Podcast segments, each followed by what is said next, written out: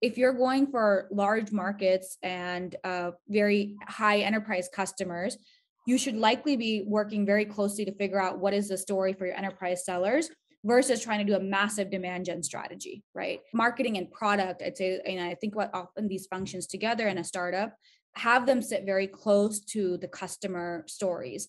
First thing is like starting to doing that matching between the customer segment that you're doing and the type of marketing organization that you should be building.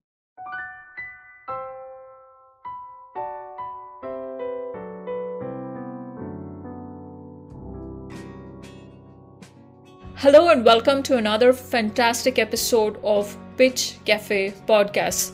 This is a place where talent meets coffee. Today, our talent is someone who has fascinated me in more than one angle.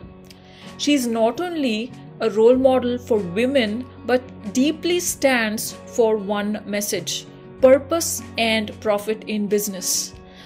Our guest of honor today at Pitch Cafe podcast at a very young age is heading the marketing group at an interesting startup in enterprise. But before that, she has had amazing challenges in her career at Nutanix, McKinsey. She is also having big labels like Harvard University and UC Berkeley. So, in summary, she has a lot of advice for people who seek purpose, profit, lessons in marketing, career, confidence, and lot more. So, if you are someone who is a career aspirant, do listen to this podcast all the way to the end. It is with huge privilege and honor I would like to invite Nikita Jagadish, one of my amazing role model here, to this podcast and let's kick this off. Welcome Nikita, welcome to Pitch Cafe podcast. Thank you so much uh, Vida for having me. Awesome. So, let's get started with go back in time and talk about one of the most powerful memories that inspired you to become a woman leader. So, just a little bit of context on, on, on who I am and my story. Um, I moved to the US at the age of seven from India. And uh, I was lucky at that time. My family landed in California and in the heart of Silicon Valley. I remember uh, getting exposure to technology for the first time when my mom actually took me to a special day called Take Your Daughters to Work Day. Uh, it was an exciting day. You get to miss all day of school. I was in second grade at that time and uh, attend her meetings, shadow her, and go to go to talks. I still remember uh, one of the most exciting talks that we had that day. It was basically the CEO at that time of Autodesk, which is large uh, technology company, Fortune 500 company and the CEO gave a talk to all of us daughters uh, that were sitting there and addressed the talk directly to us about what it means to be a CEO, what her day to day responsibilities were. And uh, she did all of this wearing an amazing pink uh, blazer, which I remember very distinctly. And, and I love seeing, you know, pink and seeing just people be themselves. And so I think for me, it was seeing her actually for the first time, seeing someone in that position, having so much poise, having so much charisma, having so much knowledge that it got me really inspired. I actually uh, raised my hand and asked her the question when you were eight years old, did you ever imagine you could be in such a role? And, and she just laughed and said, I didn't even know what a CEO was at, at that time. And I remember thinking, this is just so cool to see someone that has so much knowledge, uh, getting to us getting access to her. And it's such a privilege to get to do that. And that to me, I think was powerful because it was the first sign of representation probably that I've had in my life, right? Seeing someone powerful that could possibly look like me in that role and seeing um, just the level of impact and the level of knowledge and the level of failure she was comfortable talking to all of us about. This is uh, this is such a fantastic uh, uh, story, and it resonates with every woman out there uh, we are in the age of fifth industrial revolution and diversity is uh, one of the top priorities for any corporation. And you you bring this uh, with such an amazing story. Thank you for that nikita. With that let's move on to your hypothesis about a successful career you know building confidence especially for women leaders. You've been a champion at move up and the kind of amazing work you did empowering underprivileged women what is your advice uh, to, to women when it comes to career and confidence? It's a great question, and confidence is something uh, that's been a theme that I've thought a lot about. A little bit more of a backstory is that I started when I was kind of starting my career off. I also started a nonprofit on the side. The nonprofit was called Move Up, and our charter was really to work with underserved women uh, to help them find jobs, start small businesses.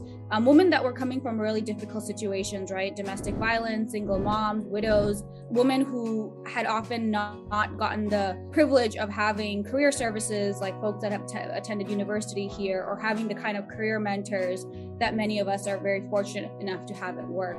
And so, as I started doing this uh, program and building this program, one of the big realizations I had was how much confidence was playing a role in people actually applying for jobs and how they were portraying themselves. Absolutely. And one of the earliest lessons that we had in this was the first session that it was a mentoring organization. And the first session that we would run would be uh, let's write your resume. Let's sit down for two hours and really write your resume, right? And um, during that session we would be pulling information out. So w- what did you do you know even if you had a break 10 years ago what were you doing at that time? What was the kind of uh, impact that you had? How many people were you working with? What was the role that uh, you played in uh, over time getting promoted? And what would happen in that session that i found continuously was the tone of the body language and how confident people were talking about their experience would change in the first hour to the second hour because they finally started appreciating everything that they'd done, right? right. And that to me, that personally was a light bulb moment because I think many of us have suffered from different amounts of confidence at different points in their career. For me personally, it's hard every time I'm starting a brand new, I have a big transitional change. If I'm starting a, a new job or I have a big change in my life, that's when I notice my confidence actively going up or down, right?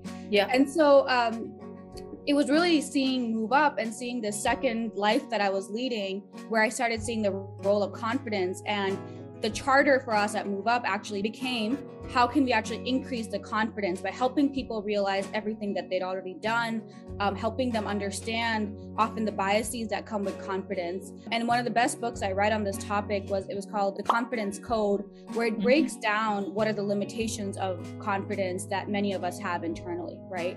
And so to me, the way I think about this is confidence is a skill set just like every other soft skill that you're practicing yeah. in your life like whether it's practicing for presentations or communication or yeah. learning how to code you know just like all of these are skill sets know that confidence is something we all have to just actively work on and there's techniques for that and there's books you can read for that but you know some of the things i've learned over time is to write you know when things are going well note some of those things down right? If you get a positive reinforcement at work if you get emails that are positive if you have an experience where you learned a lot at work or you gave a presentation that went well or at your nonprofit or in your community center writing some of those experiences down and almost having this journal of experiences that remind you just the skill sets and some of this the past history that you've had and then when times are low you know leveraging that and, and reading those and keeping that journal so that's definitely one thing i think the second thing that's helped me is actually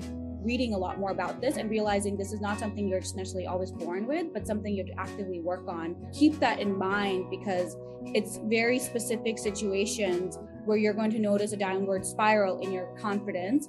And so if you're active at catching this, this is very similar to a lot of like therapy techniques at catching certain things that are happening in your day to day. If you can catch when your confidence you think is going to go lower, it helps you approach it much like an analytical problem versus something that lets you kind of really uh, soak into it and take it down, right? Yeah. Um, but I would say, I mean, this is in no way, this is in no way a perfected skill. Like I think everyone, and no matter how confident people look on the outside, everyone is dealing with this every single day. I personally have a lot to learn on this. I'm constantly trying to learn on this, but the insight for me is how critical building your own confidence is as a muscle, just like every other skill set in your life.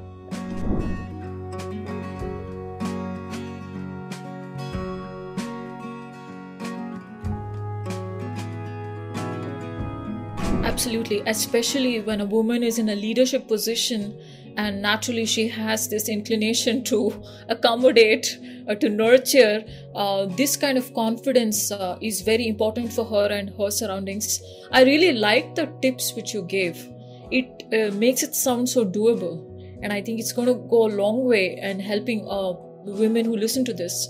So, with that, uh, uh, I want to move on to the next question. I am really fascinated by all the change making journeys you've had. Over and over again, you've built change, uh, whether it is Move Up or in your gigs at McKinsey or Nutanix and now at Instabase, going from scratch to a sizable goal. Uh, what what does it mean to start small? What does it mean to grow incrementally? What does it uh, uh mean to you? In each of those experiences, I've had different learnings, right? So I, would say if I look at Nutanix, I joined when we were around 200 people. I got to see the company scale to several thousand and go public.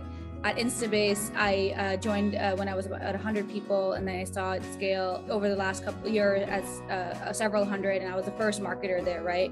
What's been interesting as you scale has been just realizing how important it is. And I'm going to take a more of a marketing lens and a product management lens because that's the roles that I was actually working on at those companies. Was first of all, how critical it is to ruthlessly prioritize, right? And so there were times where we actually sat down and said, there's 20 things we could be doing. We actually gave uh, leadership in the room almost like a sticker and said, if you could pick three things or four things, what could we do? And I think mm-hmm. that's been one of my biggest learnings, which is um, especially when you're at a startup, especially when you're trying to build a brand, it's very tempting to wanting to do everything and spread yourself thin. And so, how can you really pick a few activities that are going to move the needle? Uh, right. In both of the cases at Nutanix and Instabase, what we realized would move the needle is because we had an enterprise sales force that was actively you know engaging with customers we said the thing that's going to be the biggest needle mover is how can we tell a compelling story about the product about the pain point about the messaging and you know in both the companies we went through iterations and iterations of this my time at nutanix the company evolved over time and to become yeah. multi-product to become uh, a SaaS product line. And so this transition required us to be telling the story again and again.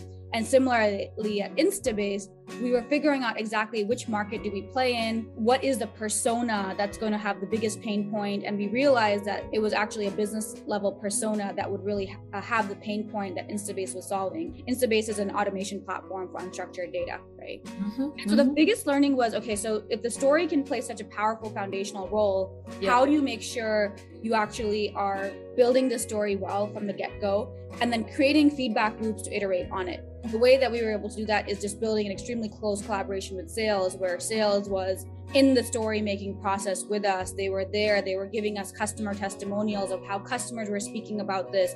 Uh, we were testing different types of visuals and messaging and stories. And that collaboration, I'd say, is one of the biggest things I would encourage kind of in that building stage to basically be able to go and, and test this out. I'd say the second kind of uh, going small to big learning was, especially from the lens of marketing, was how important the, the role of the persona is which yeah. means that who am I really targeting? Who's my audience? Why do they even care about this problem? And right. the way that we actually learned this was in the beginning, we had some, we, we started tracking which meetings that we were running our first sales pitches, and then were we actually moving to the second stage of the sales deal.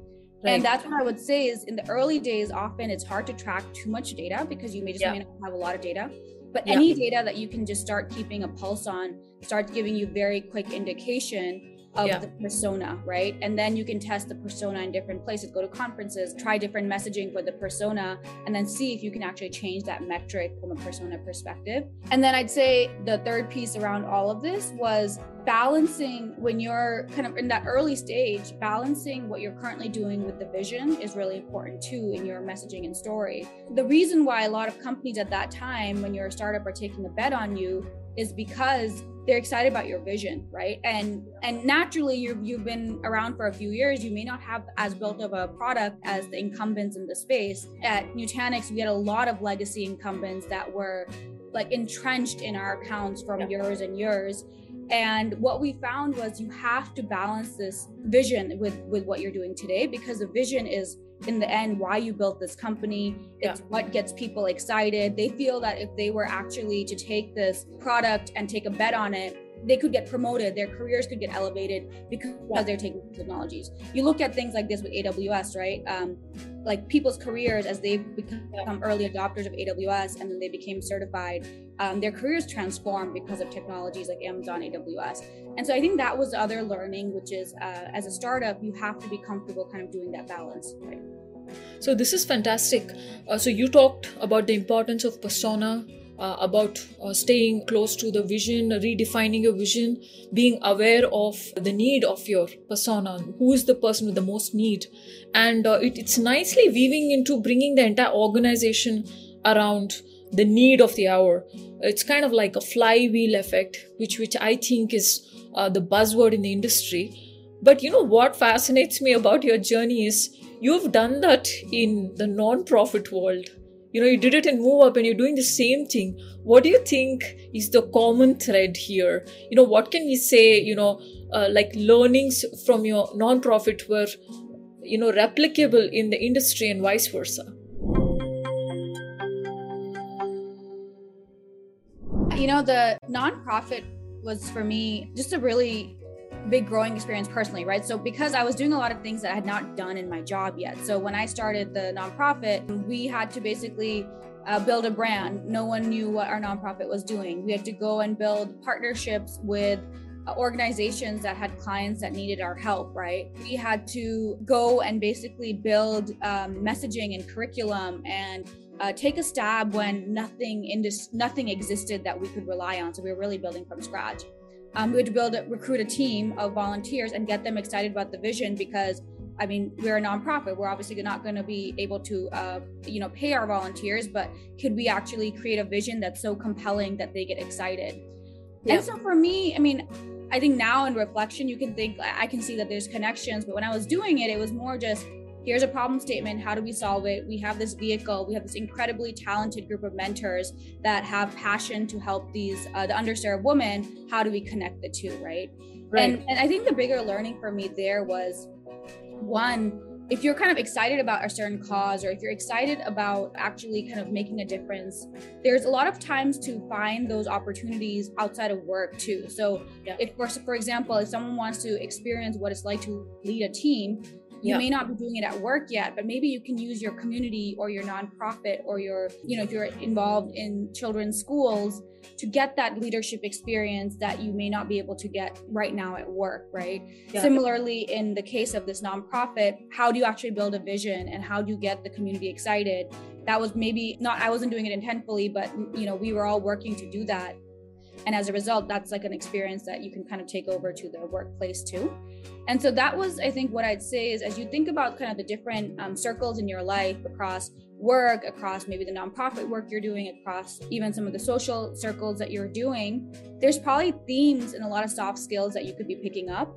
And how do you start doing those and actively looking for those so that not everything has to be linear at your time in your career right? It helps it can it, all of these can basically be synergies that help amplify each of these experiences. Yeah i think this is a really fantastic advice nikita. I really liked it. It not only uh, shows that you're a person who breaks barriers mentally. You started off the podcast with how, you know, bring in confidence and the confidence code to women leaders. And you're now talking about breaking the barriers uh, by not just limiting yourself to your day job, but exploring projects outside. This has been a phenomenal conversation. I cannot point at one favorite advice you gave. Everything you said is really important for women leaders, for the startup community, for venturers, for, for lots of people here so, Nikita, I have uh, this question uh, in mind. After looking through your uh, career trajectory, you, you've been able to successfully navigate early career challenges, and you had talked about it at length at the Violet Group about uh, what kind of choices you can make. What kind of advice do you wish you had received early in your career that you want to share with the audience today? So definitely some of the best piece of advice I've received, partly from mentors and partly from my own experiences, have been first of all, in any role that you're doing, it's really important to build an internal board of people that can constantly give you uh, feedback on your actually day to day work that you're doing. So, to give you an example, uh, me being in pro- starting in product marketing, um, and product management, it was really critical because I was in an enterprise organization to have a board of sales team members that I could constantly go to. You know, this was a learning that I had that over the years they became kind of my my closest collaborators. Whether it was coming up with a new pricing model for our SaaS offering, whether it was testing um, a new product line launch whether it was coming up with messaging this board should essentially be folks that you know at any point in the week you can call them up and say hey i just need to brainstorm this with you uh, and can you go test this out with customers uh, or test it out with partners? And you can do this in any role. It doesn't have to be you know product management and sales. You could do this on engineering side. And so think about who is your board internally and how can you cultivate that relationship so that they will be there for you whenever you have to kind of get this feedback and, and launch new areas. Mm-hmm. The second uh, learning I'd say is definitely like when you are at a company, you have, especially once you've been there for your first year and built your credibility, look for opportunities to build relationships across the company and use that to get feedback on you personally for your career growth, right? And this is getting harder in the virtual workforce where you're not meeting people at lunchtime. But yeah. Um, one of the things many companies now do is, you know, this idea of like weekly donut conversations where you get connected with someone or uh, someone else in the organization. But yeah. actively seek out people like in different organizations. What are they doing? And, and building those relationships at different levels. So one is at the peer level, but one is at the manager level, one is at the senior manager level. And yeah. these relationships should help you give get career feedback over time. It should get uh, feedback on kind of the company direction, new yeah. opportunities that are starting up at your companies. Because yeah. I think one learning for me personally is it's very easy in your early career to be highly dependent just on your manager for all of this information. But so many people can see your work and can see you communicate in different meetings. So why not use this pool of expertise that you're developing at the this company to actually get feedback, right? And the third piece I would say from a kind of career perspective is look for like stretch opportunities at your job and ask for them actively. So one of the most experiences for me that was the kind of the most pivotal in my career was when I saw an opportunity to actually go to Europe for four months and do marketing for Europe at uh, when I was at Nutanix. So I got to go spend four months in Amsterdam. I got to travel to all our offices in Europe. And why that was so eye opening for me was one, personally, it was a stretch experience. You're getting away from headquarters. You don't have kind of your safety net of all your peers at headquarters.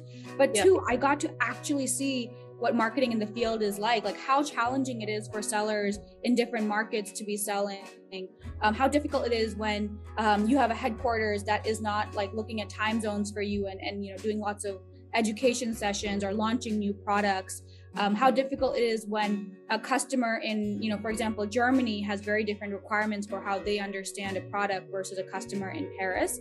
And so that experience i feel challenged me uh, immensely because it made me realize the role critically having kind of a global marketing organization. Two it also got me out of my personal comfort zone because i didn't have my peer group around me so i had to present and do things that I would naturally not have to do when I was in headquarters.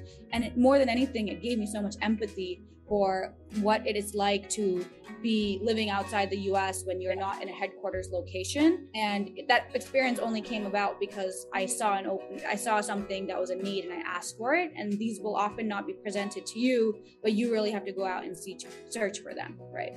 Yeah. So this is a really very important and I think most people don't do this. The advice you just gave is for out of the box thinkers, for people who are pushing the edge, people who are, are fearless and breaking the barriers. And you make it sound so easy. the way you you're narrating this whole thing, you're definitely a risk taker, somebody who likes to push the boundaries, and no wonder you're in a leadership position. Uh, thank you for that amazing advice, Nikita. This is truly uh, required in the post pandemic world, and uh, I really appreciate the advice. Startups find it very hard to launch their marketing organization. Either they overspend or they underspend. What are some of the myths in marketing the startups need to break out of? What are some of the startup advice you have, you know, on the marketing organization front? Um, so I'd say the first thing I, I, spoke about this a bit earlier was uh, the myth is like you have to do a lot of things in marketing. I'd say you have to actually prioritize and pick very, very much what you're going to do. So to give you an example, right? It all starts with what's the customer segment you're going for.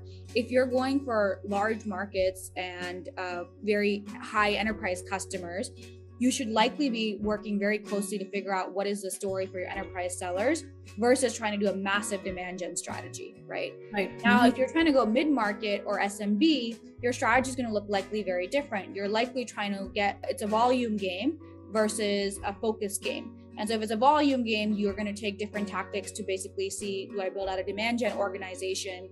Do I build out uh, something on our website that enables people to try it and build an amazing product led growth model that does so, right?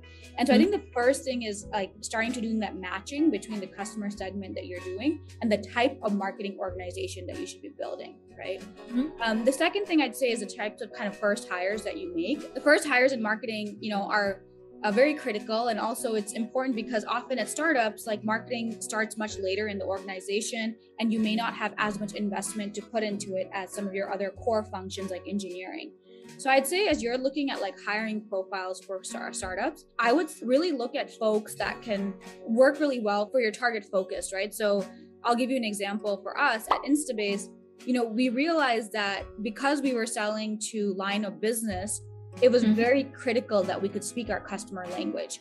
And so mm-hmm. we actually took an atypical path. And one of the very early roles that we hired at Instabase were industry experts. And I want to be clear it's industry experts, not industry necessarily marketers. Industry experts are folks that have been, you know, in the insurance industry for 10 years, in the finance industry for 10, 15 years, and they can be the level of credibility to our customers and be a partner for sales, right? And so mm-hmm. that was a very unique and intentional decision that we made. But by doing that, um, it helps us really understand the pain points our customers are feeling from the lens of industry, right? And so mm-hmm. really thinking creatively about the early hires that are going to uh, amplify and give the most lift to the other resources that you already have on your go to market motion. The third piece I'd say is definitely, again, my lens is more enterprise because my focus has been enterprise marketing and AI and machine learning. Is mm-hmm. taking a use case approach wherever you can. And this is something yeah. we did both at Nutanix and at Instabase.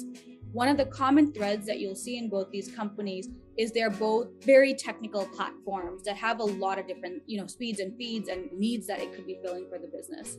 Mm-hmm. What we did um, both at the both the companies was in the early days take this founder platform message and actually see what would be the first five use cases that would be the most relevant, the ones that would get like so much pain point solved for our customers and tie all of our messaging and marketing efforts around those use cases.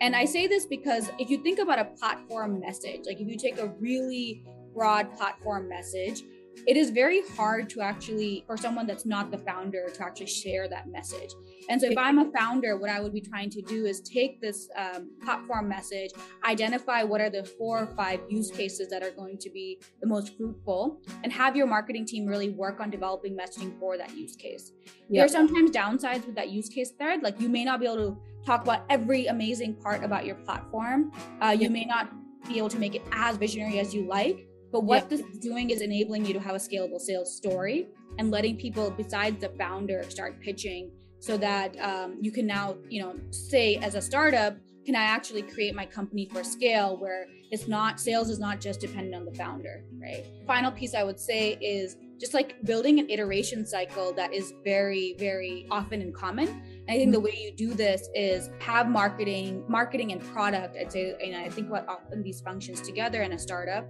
have them sit very close to the customer stories.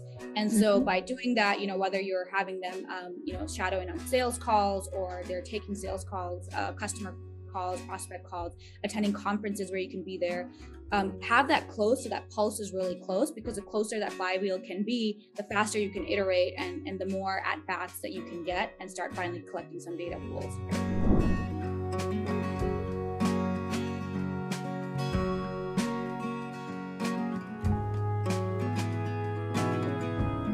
This is uh, really amazing advice. First time founder always tries to boil the ocean and that's where they go wrong. And this is a really incredible piece of advice. Thank you for that nikita. Um, certainly our founders are going to benefit from this.